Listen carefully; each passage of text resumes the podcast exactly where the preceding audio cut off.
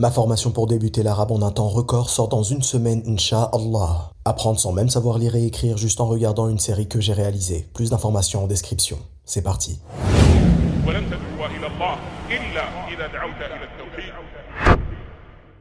Celui qu'Allah guide, personne ne peut l'égarer. Et celui qu'Allah égare, personne ne peut le guider. Le destin est parfaitement insaisissable. Et ça, Nul ne doit en douter. Et ceci comme toutes ces personnes que nous pensons égarées et qui seront peut-être un jour guidées. Aujourd'hui, je vous emmène dans les montagnes russes du Daghestan. Non pas pour vous parler des lutteurs et combattants mondialement connus, mais plutôt d'un rabbin au parcours et aux rencontres extraordinaires qui l'ont mené à l'islam. Reste bien jusqu'à la fin pour découvrir par quelle méthode l'État russe a souhaité faire sortir l'islam du cœur de Moïcha. Bienvenue dans l'incroyable histoire de Krivitsky Moïcha, ou plutôt, devrais-je dire, Moussa.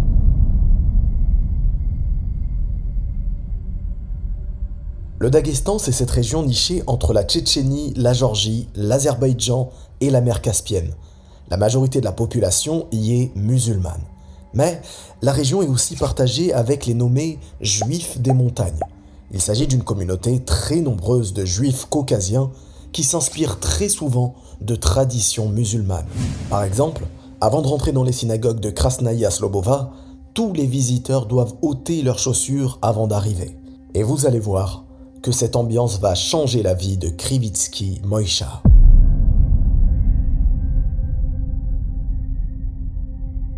Krivitsky Moïcha est assez discret par rapport à son enfance et à sa vie familiale.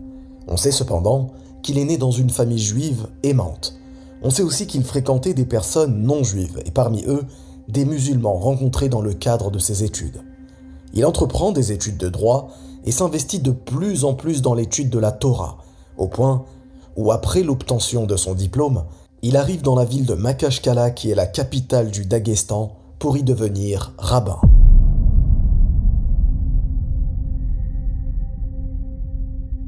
L'information vous semblera peut-être quelconque, mais c'est lors du mois du ramadan que la vie de Moïcha bascula.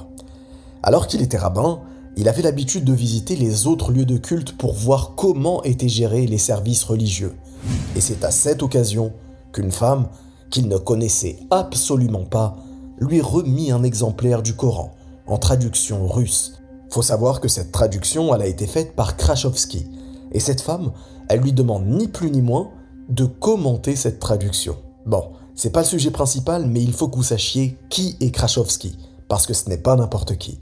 Il fait partie des rares chercheurs ayant traduit le Coran en apprenant au préalable en détail la langue arabe. Plus de 2 millions d'exemplaires édités, 37 versions corrigées et perfectionnées. Bref, un goût dans la diffusion de la parole d'Allah.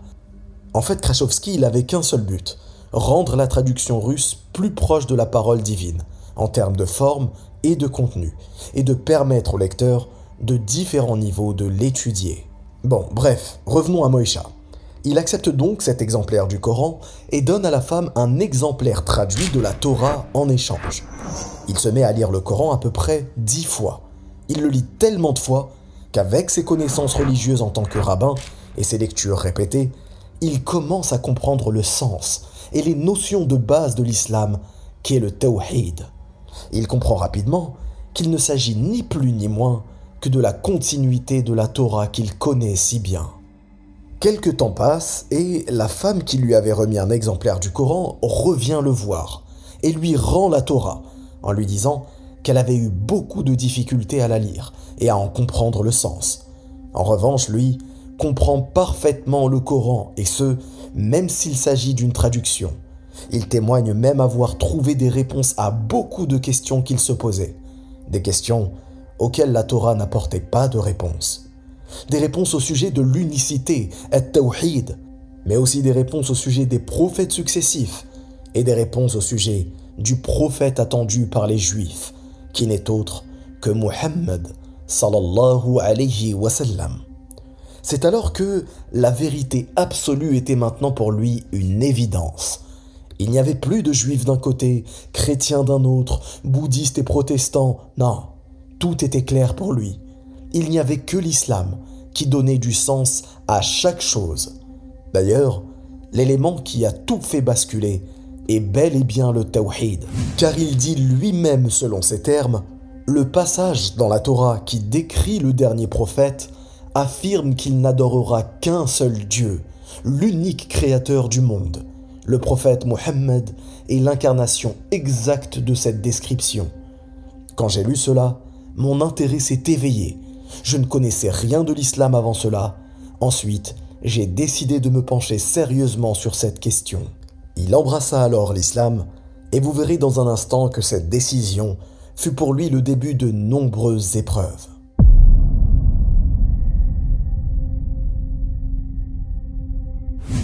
En fait, dans les années 90-2000, disons-le clairement, la répression en Russie à l'encontre des musulmans était très dure et très violente. À peine les autorités informées de la conversion du rabbin Moïcha, sa vie prit un tournant décisif. Une nuit, dans cette région du Daghestan, à l'improviste, la police l'enleva brusquement en employant des méthodes très dures. Il fut alors mis en prison parmi des musulmans et des non-musulmans. Mais l'objectif initialement prévu par la police russe eut exactement l'effet inverse. Car c'est lors de ces trois mois d'incarcération que sa foi se consolida encore plus. Plus l'État communiste et soviétique voulait supprimer l'islam, et plus la religion se diffusait et touchait les cœurs de ceux qu'Allah a souhaité guider.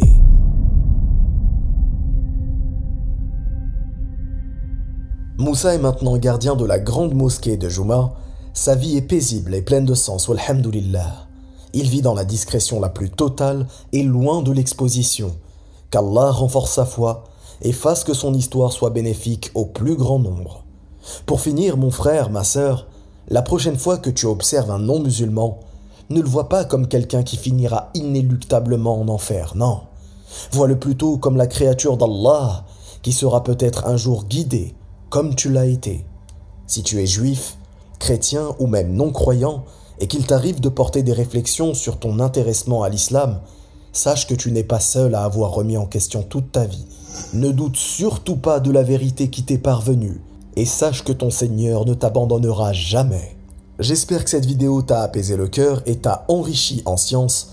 N'oublie pas de soutenir cette chaîne en likant la vidéo, en laissant un commentaire sur tes impressions et en t'abonnant si ce n'est pas déjà fait.